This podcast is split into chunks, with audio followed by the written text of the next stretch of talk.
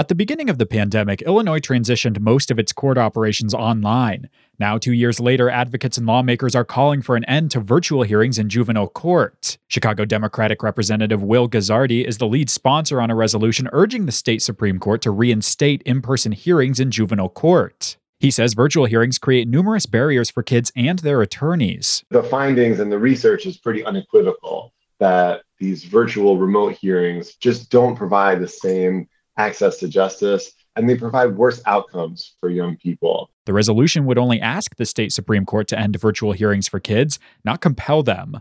The measure acknowledges virtual hearings may be necessary in the future as the pandemic ebbs and flows, but asks the state's high court to consider them a last resort. Christina Kersey with the Gault Center, a juvenile justice organization, says the virtual court system falsely assumes kids have equal access to stable internet and technology. She explains that virtual hearings and meetings also constrain relationships between kids and the attorneys representing them in court. Building trust and rapport with young people is difficult in all situations as a defender, but in these virtual realms, they were having even greater difficulty a 2020 report by the Brennan Center for Justice suggests virtual court proceedings often lead to harsher sentences by judges. In a series of six interviews the Juvenile Justice Initiative of Illinois conducted with kids in the juvenile justice system, all of the interviewees said they preferred in person hearings and meetings over virtual alternatives.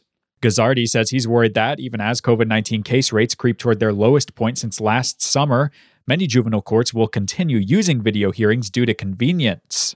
And that's what we're trying to avoid. We understand that it's a tool that's necessary in an emergency, but there really is a lot lost in terms of access to justice. The resolution passed out of the House's Judiciary Committee last week with a recommendation to adopt.